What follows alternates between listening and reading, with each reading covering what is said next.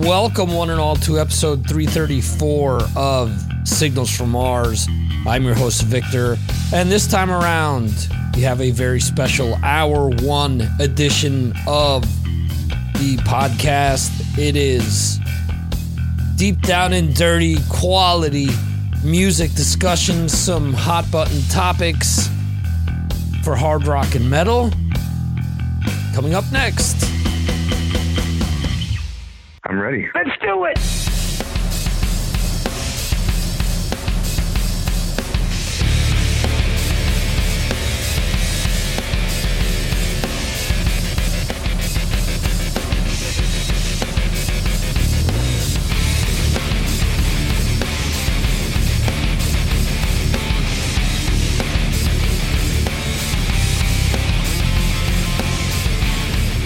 Joining me for this episode are Jeremy Weltman, Johan in Sweden, and Metal Dan. Among the topics that we discuss are Rolling Stone's 100 Greatest Heavy Metal Songs, Metallica buys Vinyl Pressing Factory, record store signings, Ozzy touring in a wheelchair, Rick Allen attacked, and Def Leppard announcing drastic symphonies.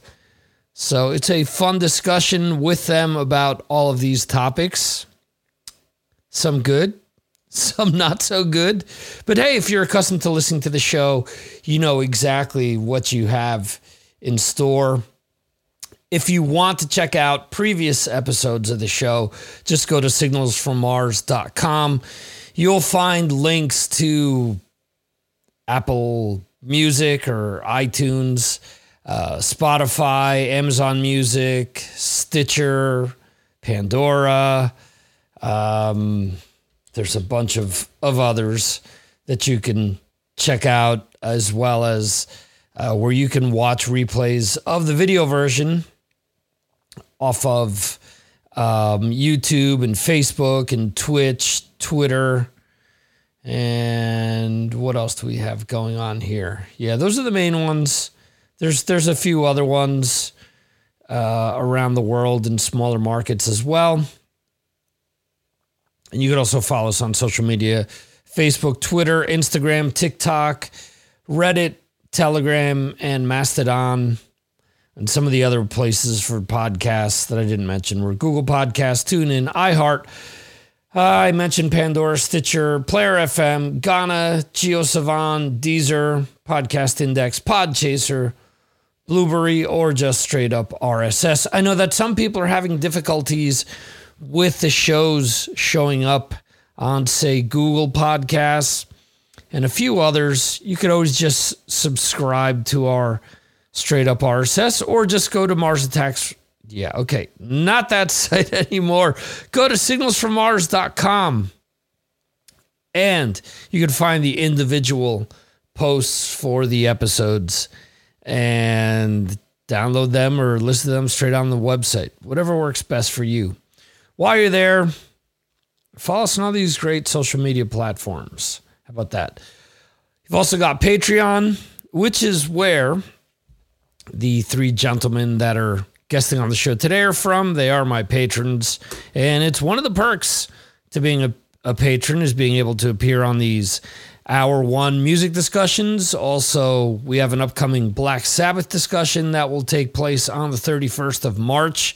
If you want to vote or be part of that episode, all you got to do is become a patron. For as little as two bucks a month, you also get a bunch of video content posted every day, uh, an assortment of questions throughout the week, and the Victor M. Ruiz podcast, where I go behind the scenes and reveal the curtains and show you where the wizard is and and all that great stuff. So all that for two bucks. How about that? And as I've been saying lately, if you sign up, two bucks, you don't enjoy it, I'll PayPal you two bucks back. But anyway, let's um let me just send a shout out to all my patrons right now.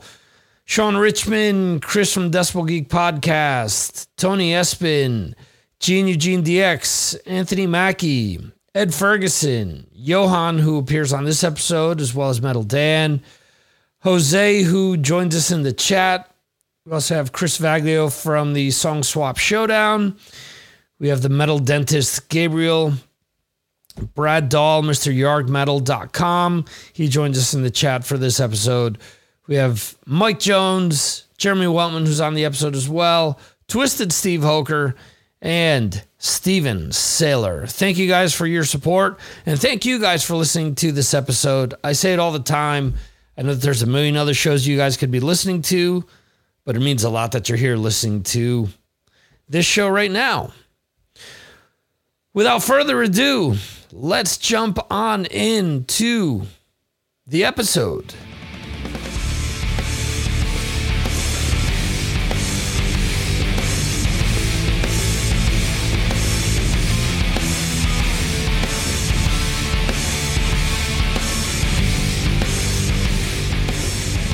Welcome, one and all, to the Friday, March 17th edition of Signals from Mars.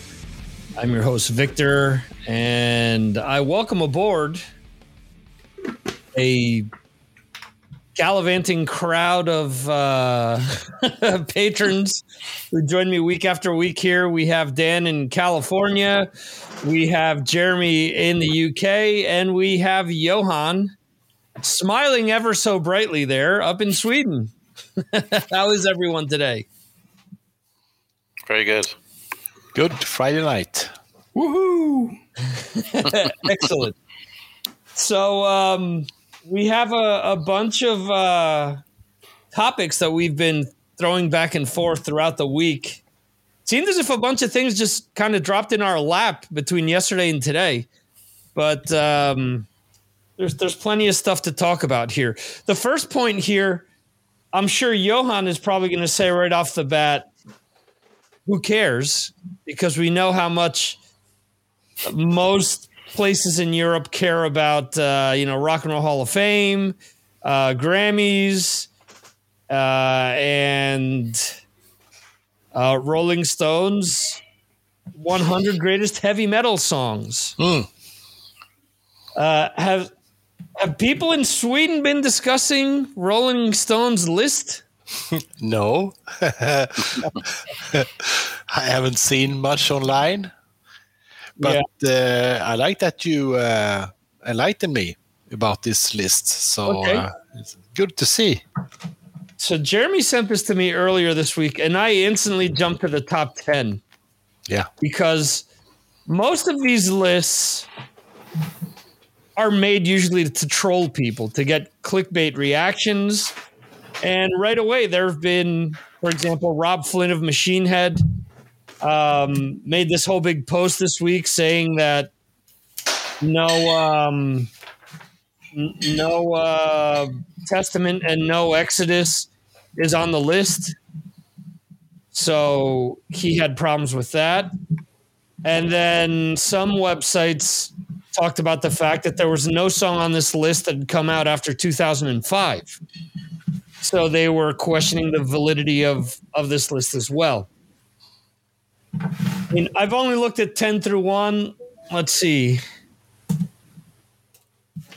Um, all right. Let me just count down 25 to 1. 25 is Rainbow in the Dark from Dio. 24, South of Heaven Slayer. 23 Shout at the Devil Motley Crue. 22 Caught in a Mosh Anthrax. 21 The Trooper Iron Maiden. 20 Round and Round by Ratt 19 Peace Sells by Megadeth. Be good if they used a picture of the band from that era, not the uh, Rust in Peace era. 18 The Immigrant Song by Led Zeppelin. 17, Back in Black by ACDC. 16, Hallowed Be Thy Name by Iron Maiden. 15, Angel of Death Slayer. 14, Stargazer by Rainbow. That's surprising that that's that high. Um, 13, Paranoid by Black Sabbath. 12, Cult of Personality by Living Colour. Love the song, but I don't know if it should be that high. 11, One by Metallica. I have always hated this song. Mm-hmm. 10. Run to the Hills, Iron Maiden. 9. Holy Diver by Dio. 8. Raining Blood by Slayer. Seven, Iron Man by Black Sabbath. Huh? Six, Crazy Train by Ozzy Osbourne. Five, War Play, excuse me, War Pigs by Black Sabbath. Four, Breaking the Law by Judas Priest. Overplayed. Yeah. Uh, three, Ace of Spades by Motorhead. Two, Master of Puppets by Metallica. And one, Black Sabbath by Black Sabbath. Mm-hmm.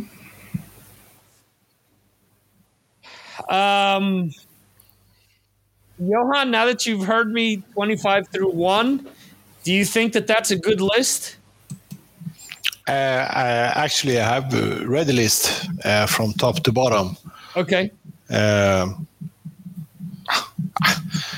I mean, of course, it's a good list because it's all good songs, but right. the the ranking is yeah.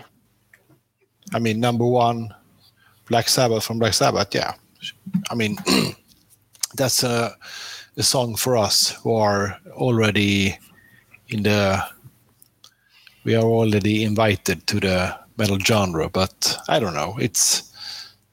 I don't think the number one should be perhaps the number one. Although it's uh, perhaps the first truly metal song, but yeah, it's uh, the list is what it is. It's made by people who don't listen to metal yeah. as much as we do, right? And we have to accept that.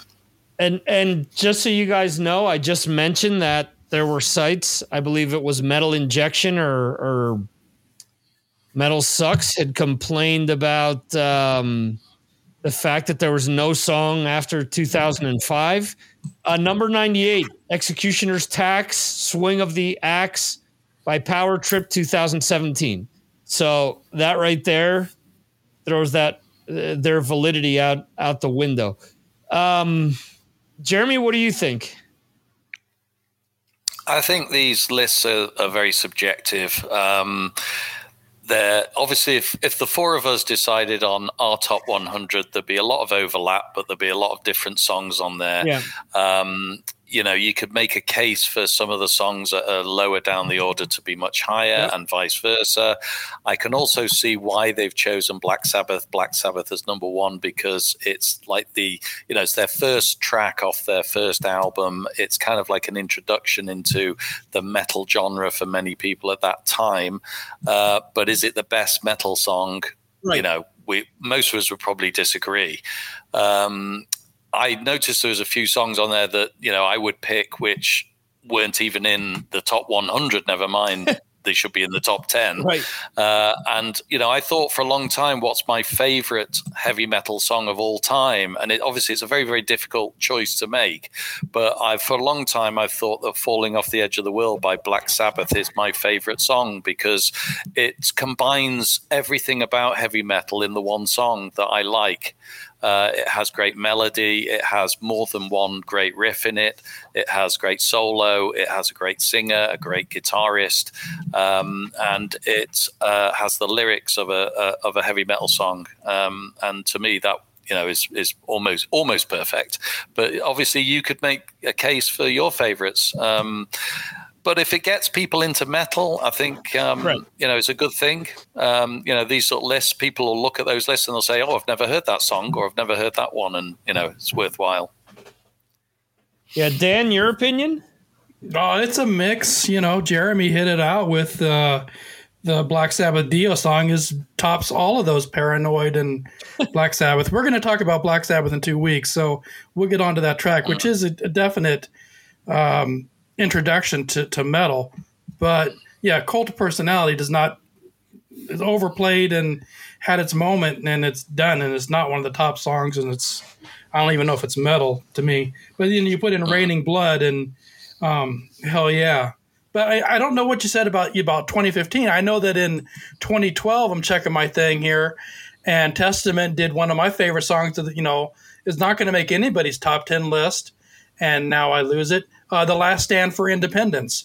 You know, it's not in any of their set lists. You're not going to talk about that song from Testament. And that to me is like top five Testament songs. Might be my favorite now of all. And that's in 2012. But it is interesting how your list, or sorry, their list, does not have anything recent except for that one um, yeah. Swing of the Axe, uh, which now makes me curious. What songs do I really think are great after 2015?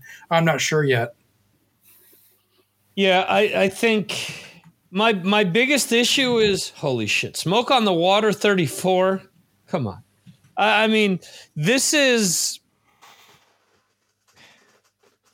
I think all of you guys have made really good points, but a lot of these songs to me are your safe, um, radio friendly songs.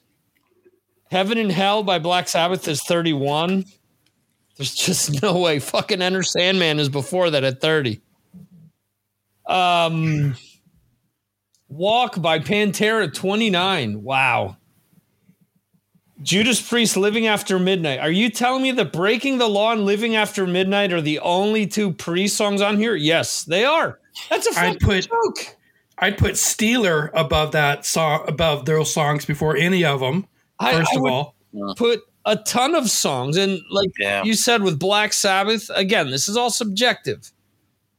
Um do, do fuck. Master of Puppets okay.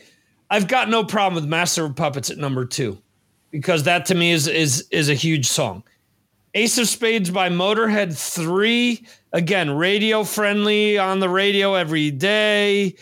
Um, I could think of a ton of Motorhead songs that I like a lot more than this, but I get it. Breaking the Law at four is is stupid. War Pigs at five, stupid. Crazy Train at six. It's not even the best fucking song off of that album, in my opinion. Oh, you want to, you know, there are so much better Ozzy songs than that one, but it is a good one. But um, yeah, uh. absolutely. But here's here's my thing with these lists. Okay, this is like when people still tell me nowadays, Jimi Hendrix, greatest guitarist of all time. When you look at the automotive industry, no one ever says that the Model T which was the first car that Henry Ford rolled off of this uh, off of the assembly line, is the greatest of all time. In music, music is the only fucking thing where the first thing that ever came about, it's the greatest. Nothing is ever better. Seriously? You know, out of out of all this stuff, even Iron Maiden, it's Run to the Hills. It's it's the trooper, and that's it. And hallowed be thy name. You're you're telling me that. Yep. Uh, I would I would take I don't know how many Iron Maiden songs before all of those. I can't stand at in 2023. I can't stand "Hallowed Be Thy Name." I've heard that song so many times that if you know, it's one of these things where I'll listen to it once a year and I'll say, "Okay, I'm good. Don't need to listen to it again the rest of the year. Again, Jeremy, I think you brought up the most important point. So this eclipses anything that I have to say.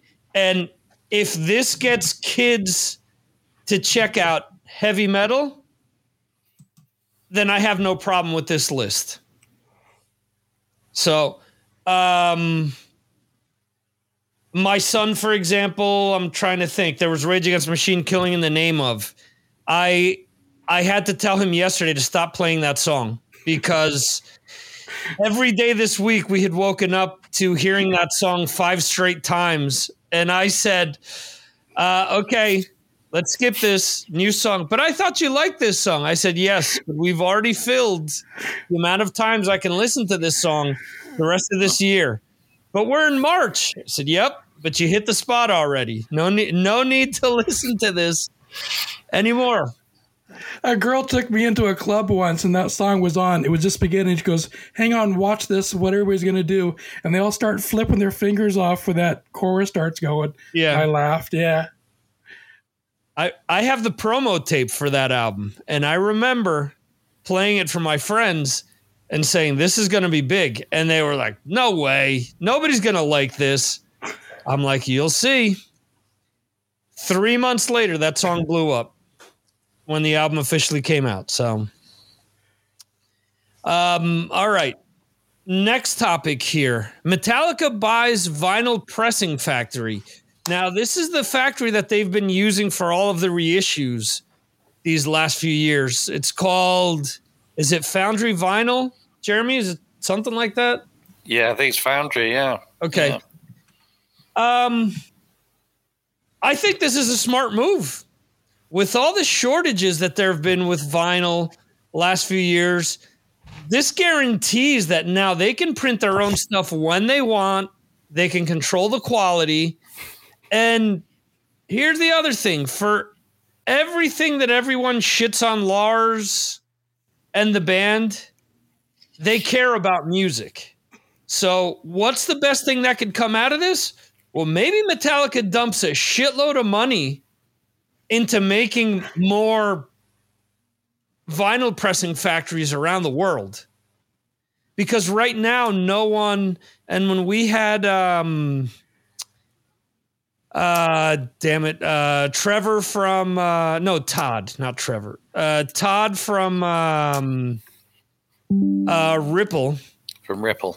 Yeah. He mentioned how there's five factory, five big factories around the world and that nobody wants to spend money to make more factories. Well, maybe someone like a Metallica is interested in doing that. Maybe they have enough money to do it and maybe that's the next logical step for them. You know, it would allow them maybe to tour less or whatever because there's so much money in vinyl right now that they can make a, a decent amount of money, you know, um, making several of these factories and printing vinyl for other people. Jeremy, what do you think? Yeah, I think it's good for the music industry. It's good for it's good for vinyl records. It's good for those of us who buy vinyl. Um, they obviously are investing. It might encourage some of the other big bands to do the same. Right. It might not, but you know they, they could do that, and then that they secure their supply as well. But while they're securing their own supply, they're also securing the supply of, of newer music that uses the same label, and, mm-hmm. and you know that's a good thing because I, I, feel that you know the cost of making vinyl is going up. Uh, so a lot of these vinyl companies are going to be struggling. You know, mm-hmm. they're, they're, going to be borrowing money, which is uh, higher interest rates. They're, um, you know, the, the demand for certain amount of types of vinyl is, is going to be up or down all the time. And, you know, it's an economic thing at, at the end of the day. And I, th- I feel it, it's it's going to be a bit of security for an industry which um, you know at the moment people are saying well vinyl's taking off but it's only going to take off as much as people want to buy it right. uh, and if the cost keeps going up you know it's a, it's a problem um, so yeah, I think I think it's a it's a good thing all around. Really, it's good for Metallica and it's good for it's good for the music buyer and it's good for the smaller bands. Um, I'd like to see more of it. Really. Yeah, yeah. And to your point, we talked about this throughout this week about you know I had ordered Empire and Operation Mindcrime from Queensryche on vinyl when they reissued it, mm. and both of those got canceled because they had run out of vinyl. Uh, there's a vinyl yeah. shortage since then, vinyl has gone up how much in price? I mean, we were seeing vinyl in the 20 some odd dollar, 20 some odd um, euro uh, for me. And now almost everything is 30 plus. Everything is 32, 37, 39. So it's it's gone up. Uh, Dan, what do you think? Do you think this makes sense for Metallica to, to buy their own uh, vinyl printing factory? I, I wasn't aware of the news of it. So, uh, yeah, this is the first I've heard of it. It makes sense. It's a good move for them. They have their own production company, their own label, their own everything. Why not add that to that to uh, do that and to be their you know be their own man? So, mm-hmm. and then what they can do for others, absolutely why not? They give money away to charity.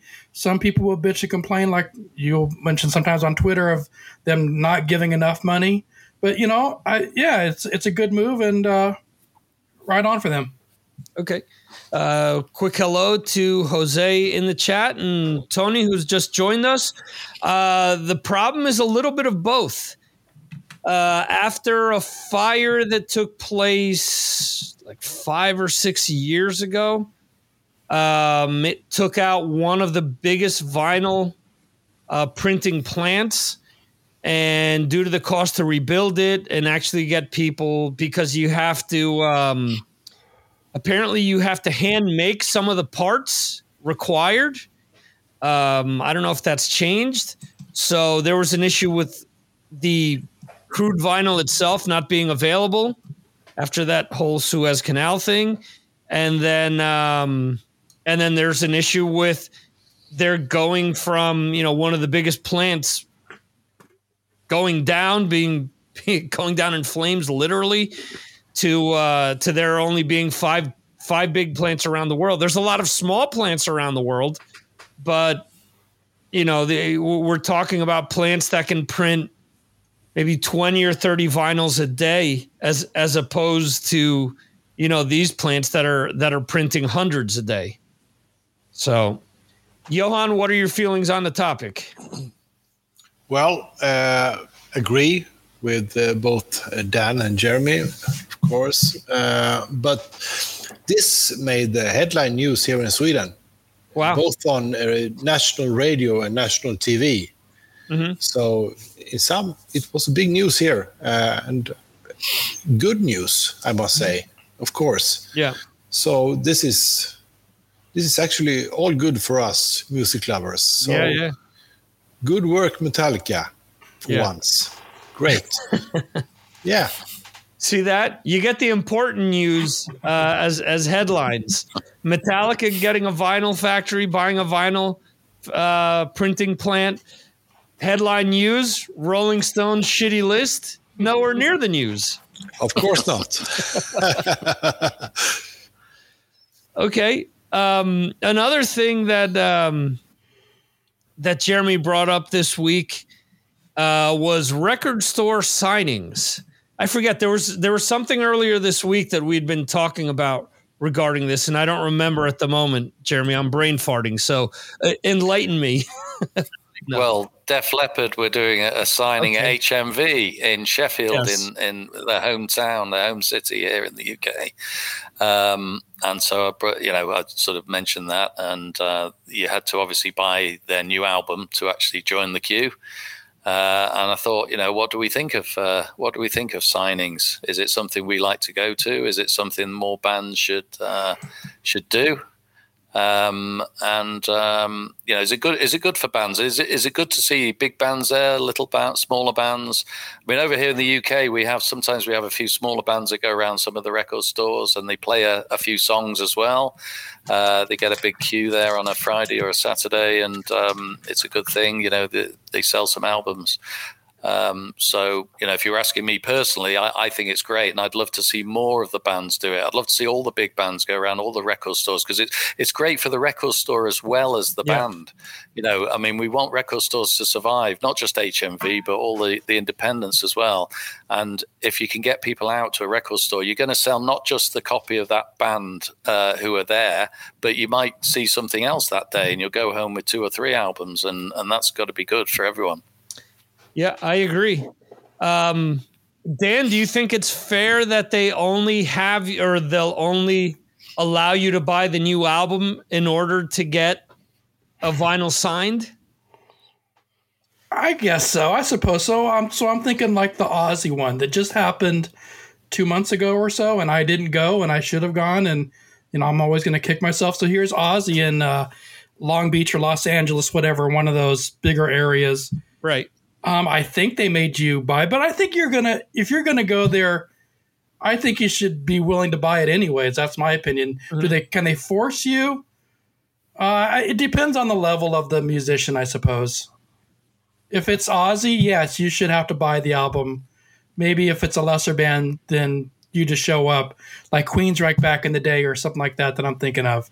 But right. uh, that's not my call. But But you, you, could buy any album by that band, couldn't you? You don't have to buy their latest album. Even if you bought an older album that's in the store, it's brand new. You're buying a you know a copy of uh, whatever Holy Diver by well, it wouldn't be Dio because obviously he's not live, but but uh, you know a band that's that's going um, buy an older album by them, and uh, you know you could get that signed as well. Yeah, because I'd like to get. I, would love to. See, I'd love to meet Def Leppard. I like the. You know, I like Def Leppard, but I'd like to buy High and Dry and take that and get them to sign that rather than their latest stuff, which I hate. Yeah. I, I don't know. That's a good. I I could go either way. It's uh it's not my decision. Uh, that's a hard one. Should you be forced to buy the band's album? I, I don't know. I could see it both ways. Johan, are these types of signings uh, are they a thing in Sweden? I have been to uh, some signings at festivals. Okay. But uh, since I'm living in a you know a small town, so mm-hmm. I only see it in the papers and the you know in the social media and so forth. So, uh, but I've been to uh, uh, Nightwish Blind Guardian and uh, Sick of It All, a hardcore band from uh, New yeah, York. Yeah. New York yeah. Uh, and those three signings were very, you know, that was good. Shake hands and actually speak to to, mm-hmm. to the members of the band. So, yeah, I like signings. Okay. Yeah. Good thing. Yeah. So, so, Johan, you got to scratch the surface? Yeah, I met them more than once, actually. Yeah. Yeah. I have scratched the surface and I have seen them a lot of times. Yeah. Some of these back in the day, you know, when it was more Tower Records or whatever, warehouse music when they were here or whatever, they would get out of control. So you would have Duran Duran or Depeche Mode or something like that. And you'd hear about, you know, they're going to have a record store signing and the kids would just go crazy and they'd have you know riots and stuff like that. So it's a good thing it's a good promotion but it could easily sometimes get out of control. Maybe mm. that's why it stopped. Yeah. I think what jeremy said makes the most sense though. I mean these bands want to sell copies of their yeah. albums and they want you to support you know smaller stores. You know they have record store day now all over the world. Bring it back mm. you know, have it so that these bands are are there and pushing their stuff. Uh, you know, the other day when when I spoke to uh, to Joe Delaney from yeah. from Joetown, I talked to him about the fact that back in the day, you know, a band put out an album and they played four, five, six songs off of that album uh, on the tour to to promote it. Now you have a band that puts out a whole album, and you're lucky if they play one song. You know, so how are you going to sell that if you yourself aren't behind the album?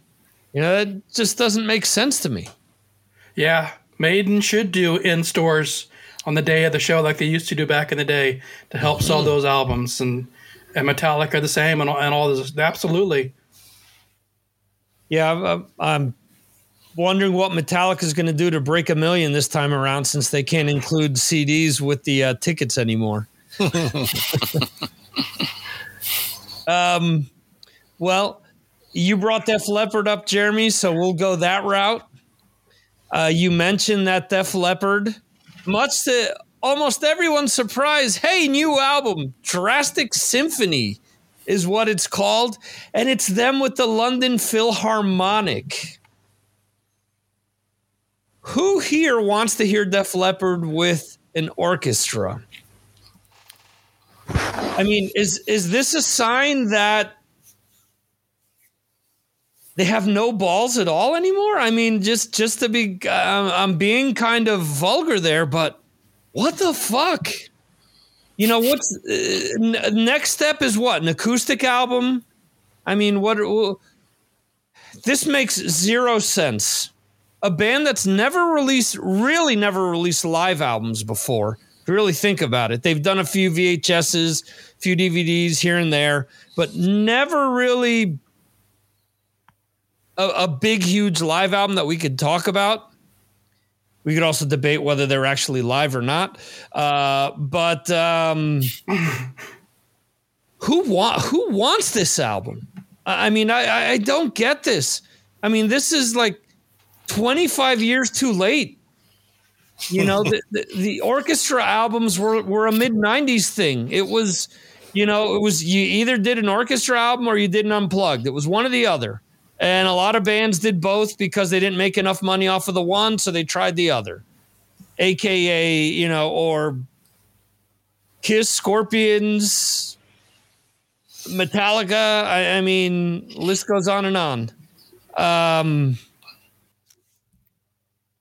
I, would be curious if actually any of the members can speak to it and say they're, that they're really behind it and why they believe in it. I mean, I, I heard the, the teaser clip that they released is is them doing Animal, and all I'm th- all I was thinking was this sounds like the like the string orchestra version, the the lullaby version that they that they sell for kids you know, to put your kids to sleep. it's what it sounded like to me. Uh, like, oh wow, that's Joe Elliott kind of singing over. Okay. Uh, I guess I guess there's a, a, certain amount of their fan base who are now in their 60s and maybe 70s, and they, they, they on a Sunday afternoon they get their newspaper and their cup of cup of hot drink and a few biscuits, uh, cookies in America, of course, and uh, they um, they sit down in front of the fire and they put on their new Def Leppard orchestra album, and they're really enjoying themselves. Yeah. Same same people that are having dinner at 4 p.m. and make sure to be in bed by 5:30. They're the same same people. the same people. oh my God, Johan, coming from the land of all things hard rock and metal. Will this album sell more than one copy in Sweden?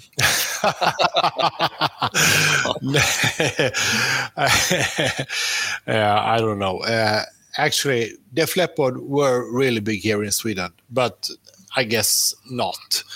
Uh, I, I, think this is a, you know, a miscalculation from the band because they think that we haven't done this before, so we try this. Uh, and I actually I don't. This is very very strange, stupid. I would listen to it. Have you heard it? No, it isn't out yet. it, it's it, I think it comes out next month. not mistaken. So it's it's a big surprise. You know, nobody knew, and that's the other thing. They didn't even record this. Like most bands that do this, record it in front of an audience. Like yeah. that's what Deep Purple has done twice. That's what Metallica's done twice. That's what Kiss has done. That's what Scorpions have done. Def Leppard, all in the studio. Mm-hmm. So, if there was any question about them doing a hundred million overdubs before, actually, that's exactly what I'm going to say, Victor. They have they have done some overdubs before, haven't they? A few, yeah. so, so, my goodness, I, I just, I don't know. I, I saw it initially when Jeremy, when you sent the, the, the whole signing thing to me and I saw Drastic Symphonies, I'm like, I'm like, should I ask what the fuck that is? I'm like, I, I hadn't heard of it. And then I Googled it and I was like, orchestra album with London Philharmonic. I'm like, no. They, they certainly picked the right title. Dr- drastic shitfinies would, would have been would have been better to go along with diamond shart halos.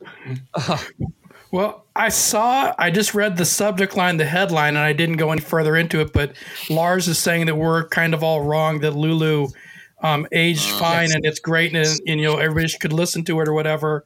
So is Joe Elliott going to say in ten years, you guys were all wrong about our symphony album? we, we, were all ignorant as uh-huh. well. You know, we we all forget that that was Lars's pet project, trying to pander to the indie rock crowd that was never going to accept Metallica to begin with. And I, I've tried several times to listen to that. I've listened to Lulu all the way through once. Oh. I've never done that.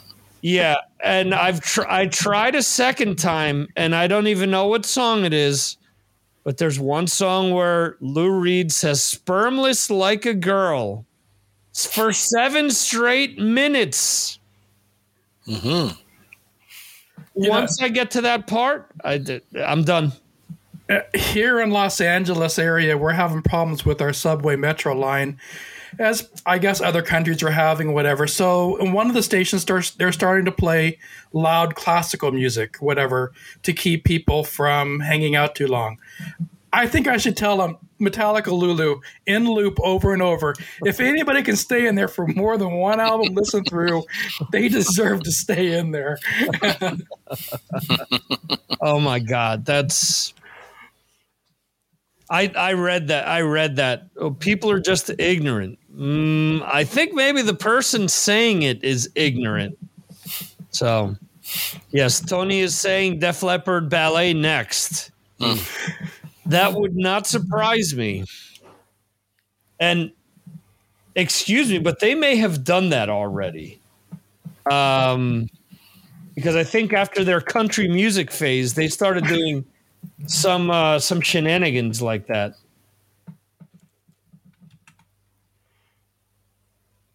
No, I'm wrong.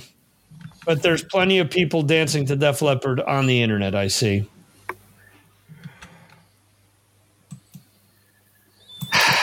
And that's not that's without mentioning all the strippers dancing to pour some sugar on me.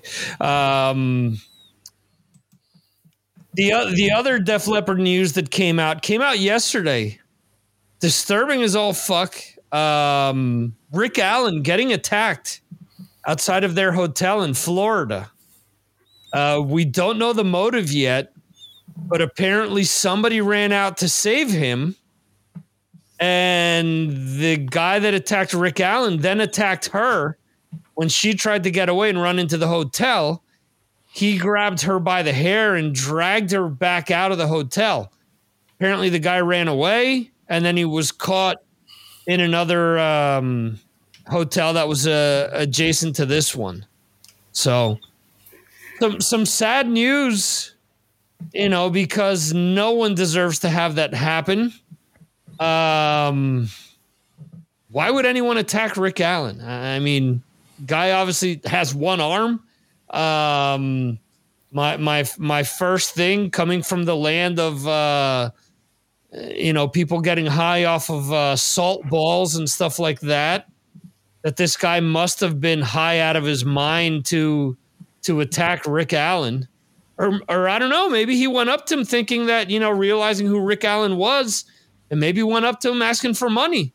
And when Rick didn't have any money or didn't want to give him anything, maybe that's when he attacked him. I mean, this is to me is just you know, to me it's sad. Regardless what you think of the last few albums, again, I don't think that Rick Allen deserves that. So, uh, Johan, did this make the news in Sweden? Rick yeah. Allen getting attacked? Yeah, it did. Okay. It, yeah, it did. Uh, no, as you said, very sad. No one deserves to be attacked. So, yeah. only sad, even though he's a rock star and all that. But nothing good about this. Nothing. Yeah. Jeremy, did this make the news in the UK? Only uh, you know, sort of blabbermouth um, online stuff. Nothing on the in the in the news on the TV here. Um, but yeah, I agree with I agree with Johan. It's just a very sad case. Uh, you just wonder whether he was actually targeted or whether he didn't even know who he was. Uh, it sounds like a lunatic. Um, yeah. And, you know, he obviously attacked the person who was helping Rick as well. So he, yep. he, he, obviously must have been on something. Uh, and you just hope it was a one off and that Rick's okay. And, and um, you know, we don't want to hear this sort of thing again, really. Yeah. Dan, go ahead. So it, may, it to me it has to be a one-off, and it's just wrong place at the wrong time.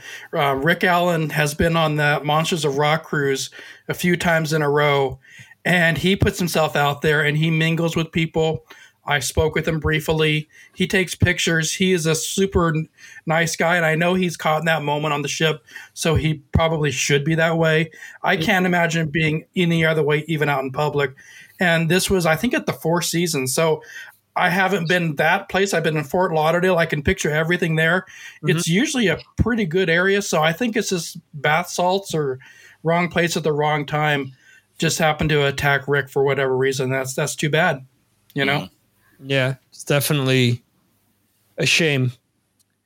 Um, you know, the, the, the Queensryche guys, they go running down the hallway and avoid people and they just run and cower of, oh no, someone's going to approach them. But Rick will stand around with his jacket and just, you know, sign whatever and smile. And absolutely, I got all the time for you. So that's, that's, that's so weird to hear that because you would think that a band like Queensryche, you know, would especially given their the diehard nature of their fans, that they would be much more approachable. Listen to uh, my friend Jason on the uh, YouTube uh, shows that he uh, speaks the same thing. I agree; they're non-approachable. Wow. Only that's cornered. Only only band that I know of like that, and I've been told by several touring bands that they pull this with with their opening acts sad to say, is Anthrax, where apparently their roadies tape off the areas where the uh, opening acts can stand and be, and they're not allowed to to look at the members of the band in the face or their eyes or anything like that. And, and I'm thinking, seriously, like 40 years later, you know, they, they, they were in this position once. Did any band do that to them? You know, has Maiden ever done that to them? Has Kiss ever done that to them? You know, that's just such a shame. Mm. So, um, the the other bit of news that uh, sort of dropped these last two days, which I don't know if if this is if these are sites in the UK that are trolling us, or if there's any validity to this at all, but Ozzy touring in a wheelchair. I mean, and right away they brought up, well, you know, Dave Grohl and Axl Rose. And I mean, if if you want to go the extreme route, Jeff Becerra of Possessed is paralyzed and been singing in a wheelchair for you know a few decades now. But does this make sense after they just canceled his entire tour? Don't you think that this would have been something they looked into before that? Or was, you know, was the cancellation them collecting insurance money? I mean, I would think that if they ultimately did this, they ended up getting something out of this tour that they just canceled. I mean, it it doesn't make sense to me. It just doesn't seem doesn't seem like it'll work. Does doesn't seem like it'll be. Did it make sense, Dan? What do you? think? You know, at the the last few days of uh, Sweet being around the U.S. version, Steve Priest, the bass player, they would help him out, practically carry him to a chair so he could sit down and play bass for everybody and still be part of the band. But that's you know he probably still needed the money he might want him to play. Does this make sense for Ozzy to come out in a wheelchair? I don't. I don't see it. I think you're being trolled. Yeah, Johan, did this make the news in Sweden? no, only on my Facebook. mm. No, this is ob- of course not this. This is not serious journalism, but uh, I wouldn't want to see Ozzy in a wheelchair. I saw him perhaps I think it was 2018, and uh, mm, he was over the top back then, and uh, I don't think that he would be any better in a wheelchair. So uh, I'm I'm happy that Ozzy retired, and uh, I hope he have a really good retirement. yes. With his kids and his family, and he has a fantastic history. So yeah, Cool. Jeremy, being that the story emanates from the UK, has this uh, been news in the UK, given that both he and Sharon are TV personalities there? Yeah. Yeah, they, they do get a lot of airplay over here. You know, stuff like that can go on Sky News over here, and you know, at the bottom in the entertainment section. And so, yeah, you you you would get to hear this sort of thing. Um, obviously, you missed off Paul Di'Anno as well. He sat down, and the big problem is that. Um, the big problem is that if we'd have said this 10, 15, 20 years ago, we'd have left, uh, you know, as long as Yeah. we could about rock stars sitting in wheelchairs.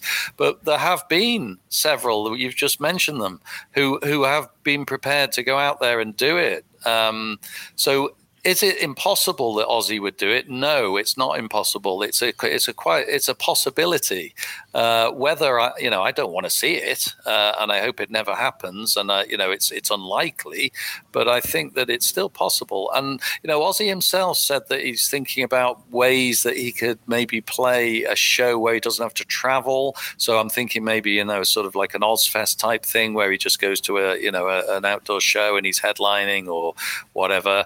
Um, and you know, if he can't stand up for the full hour and a half, and let's face it, he's not going to do more than hour and a, an hour and a half. It's not going to be Right. a two-hour show. Uh, but even you know, it, I, I couldn't stand up for an hour and a half and, and run around the stage and sing at my age, and, and he's a lot older and you know f- far more infirm. So yeah, he they may devise a chair, you know, one of these black big black chairs in the middle Yeah. of the of the stage, and he'll be sitting on it with a with a stick, uh, you know, and a and a hat and a mask and whatever, and he'll he'll be the center of the stage, and he might stand up for two songs and then he'll sit down. That's what I could possibly see. Will Will Yeah. they have the areas taped off to where his bandmates can't approach the throne like they did with Rudy Sarzo back in the day? This is your this is your square. You can't leave your square. You can move as much as you want within the square, but you can't leave the square. Yeah. Well, yeah, uh, two things. Yeah, I wish they would put back the Jack and Ozzy TV show. I don't know if it's made it to Yeah. your guys' area. I think it's great having Jack drive that van or whatever, and Ozzy sitting there sleeping or drawing or whatever, and making crude comments whenever. I think the chemistry is brilliant and enjoyable. And on the same thing, the Jason from the YouTube show does the Stephen Pearcy thing.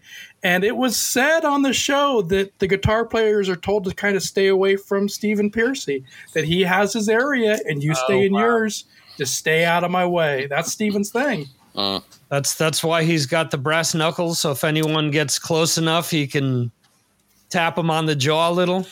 Coming to uh Don't don't encroach on my area there, Dan. Yeah. Stay away. Stay away. I want to get that priest hat for my wife. She's gonna dig that. she sold me one. just just pass it on up, Jeremy. See if, see if it appears in his. There you go. Johan, what were you going to say? Strange thing. I would uh, I would like to. See, I I would go and see uh, Phil Collins sitting down, Okay. but, but not Ozzy. Well, I, That's, I think that's how I feel. I, I don't know why, but I I don't care if he's standing up or sitting down or playing the drums. I would like to see Phil Collins, and I'm perfectly happy if he if he sat down. That's a good point. You know, Tori Amos sits at the piano and and does what he does or she does. Uh the the guy that yeah, the- exactly. So why couldn't Ozzy just do that? That's a good point. But that's Yeah, Are- are you saying they should duct tape his hands to a piano so it makes it look as if he's doing something additional while he's up there? um, yeah. Well, the, I think there's there's a few things there. We all know that Ozzy doesn't have the greatest voice, as Johan alluded to. Um, also, I mean, let's be honest. When is the last time that he's changed anything in his set list? I mean, and we're talking about at this point 41 years. I mean, since he tou- he toured Blizzard of Ozz for the first time. I mean, those songs are still make up the majority of his set list. You know, how many songs is he playing off of uh off of Diary? None. How many is he playing off of Bark at the Moon? Just the title track? Ultimate Sin, nothing. Oh well, Shot in the Dark, maybe. Um, no Rest for the Wicked, nothing. Um, no More Tears, maybe two songs. And then, you know, the four Sabbath songs that he does. I mean, when has he ever changed his set list? Sure, he's thrown in a song here and there, but it's been a very long time since we've gotten, you know, a, a major shift in in his set list. Um, so that's that's the difference. I mean, with Phil Collins, Phil apparently still has a good voice. So even if he's not moving around, you're you're going to hear the voice. I mean, that would be like comparing an Ozzy sitting down to a Dio sitting down. If you know that Dio is going to give you two hours and it's going to be some of the hits with some deep tracks, I think you would say, you know what? I don't care that he's sitting down. I just want to hear that amazing voice. Whereas with Ozzy, I mean, it's it, it's going to be a rough show, mm. You know. Mm. And the the I mean, good on him because he's got diehards that will tell you, "Oh no, his voice is great. He sounds awesome. He sounds," and it's obvious that it doesn't. You know, there's there's just some people, especially w- with the internet, that just want to have just want to get that. As, as they as they say in pro wrestling, they're chasing the hug. They say certain things so that you get the reaction from that person online. You know, you say something nice about them so that, so that they mention you and then no, you know, Ozzy mentioned me on Twitter when it's probably, you know, some intern that is replying. So um Jeremy, real quickly here, you know, since I've fallen behind on new singles and stuff like that, uh, what new singles have come out this week that kind of jump out at you? I know that you mentioned the Overkill. What what else is there? Yeah. Yeah, the Overkill one was good. It was very typical Overkill. I forgot the name of it, but um, you'll be able to pick it up on uh, on on YouTube and where, wherever else. Um, it, uh, so we've heard two songs off the new album now, and I know Dan's excited for this. He, has got it on order, uh, and you won't be disappointed. I don't know if you've heard the second one yet, Dan. No, I'm waiting for the album release. Okay, so yeah, but you, will like it. It's um, you know, it's it's very typical Overkill, so it's great. Uh, I've been listening to a lot of albums actually today, so it's mainly albums rather than singles. Um, I didn't notice whether the Rival Sons one had come out. Uh, I was looking out for that one, I think, a week ago. Uh, but yeah. you were saying that the album's been delayed, I think, so maybe we're June. waiting for. Yeah, yeah. I listened to the the answer um, their album today uh, and a few others, but everybody's going to have to wait and for our album review of the month, which will be out at the end of the month. That's it. awesome. Uh, Johan, anything new that's catching your ear? Ooh, uh, perhaps. Uh, just give me a second. Sure. Yes, I, I was talking. Yeah, it is. Uh,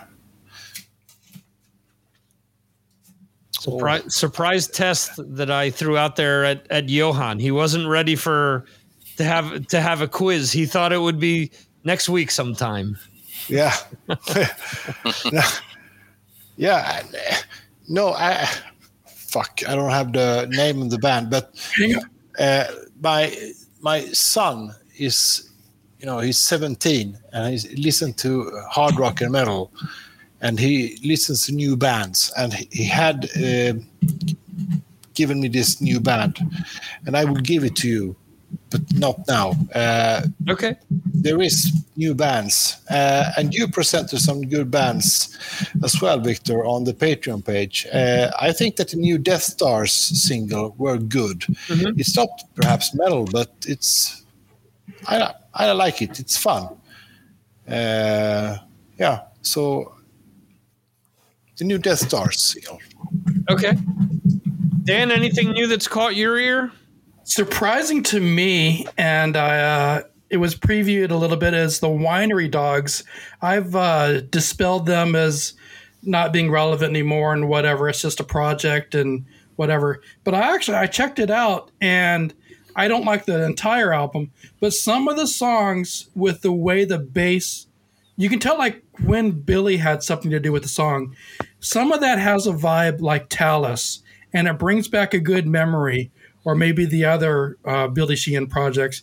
But when he does that, I like those songs. I think it's the second or third song that I really like. It's kind of mellow, and it just has that bass tone all over. It's like that feels really good. So that was a surprise to me that I actually I wasn't even going to give that album a chance, and I listened to it, and it's it's okay. I don't know about the first one, but this new one might be better than the other thing and that I've actually listened to. And the the interesting thing is that they self-released this album where a lot of you know the the other stuff was on I don't remember if it was like on Nuclear Blast or something like that, but this one is is self-released. So I mean they're obviously calling all the shots with this stuff. Um I I similar to what you said, I listened to the album and I found it to be better than what I anticipated it to be because the the earlier stuff honestly just kind of bored me.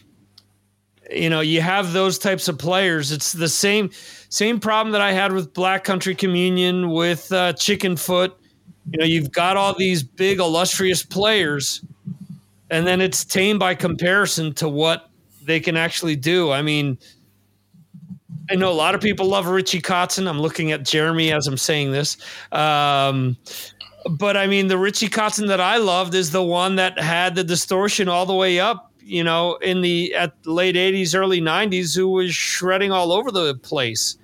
And once he got into all the bluesy stuff, it I just kind of lost interest. But I know Jeremy's into that stuff. So yeah, the Richie Kotzen as a singer, I'm not totally invested in and know a lot about. But when I hear him now on this one, especially, it kind of reminds me, it makes me sad in a way of Richie.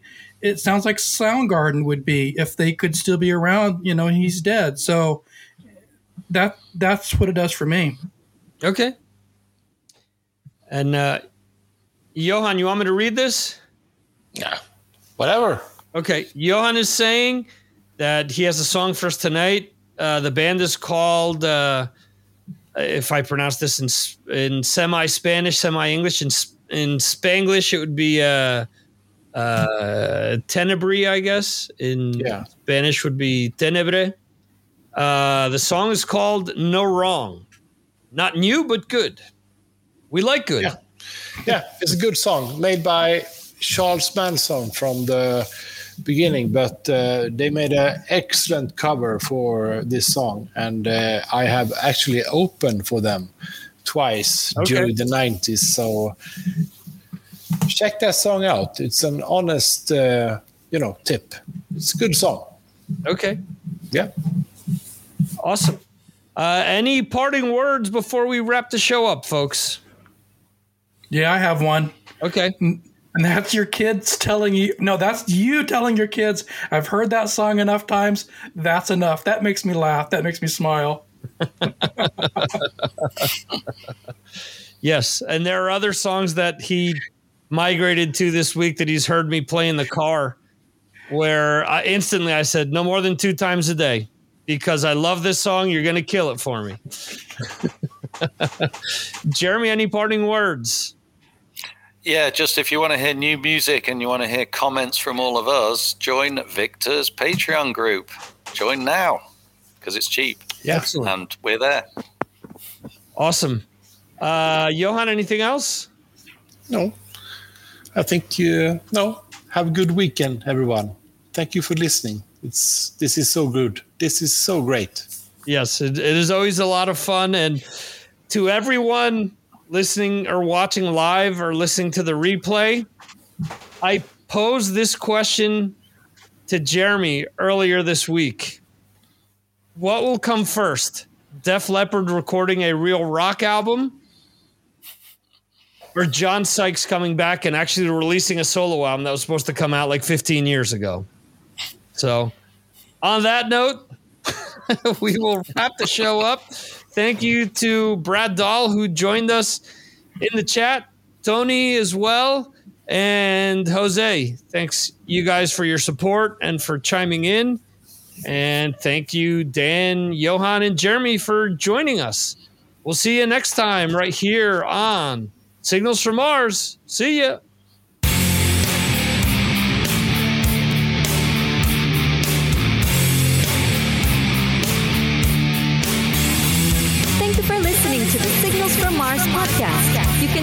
Subscribe to the show on all your favorite podcast platforms like Apple Podcasts, Spotify, Google Podcasts, Amazon, and more. Go to signalsfrommars.com for more information. This concludes our show.